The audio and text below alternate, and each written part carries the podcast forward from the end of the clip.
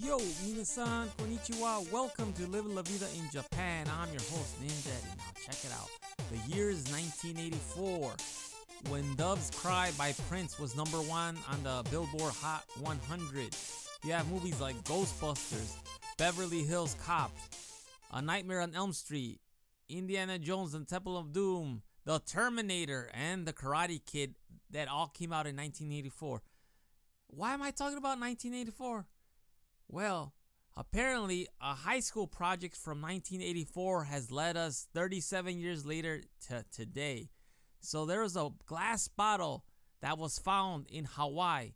And the reason I'm talking about this because it was sent in 1984 by a high school student in Japan with a written message in it saying that this was an experiment investigating ocean currents.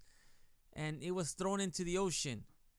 And 37 years later, it was found in Hawaii by a nine year old child. So this is insane that this happened. I mean, this is crazy. So the bottle traveled about 7,000 kilometers. And the thing is, this wasn't the only bottle that was released. So, according to the school in a press release, there were 450 bottles released in 1984 and another 300 in 1985 as part of a research into the ocean currents. So far, only 51 have been found and returned, but I need to add that the last one that was found was in 2002.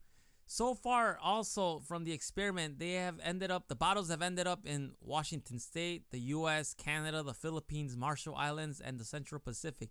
So if only 51 bottles have been found and they sent out 450, where are the 399 other bottles? Where do you think? Please shoot me an email at goninjadad at gmail.com. I'm curious to know. Do you think at one point they will be?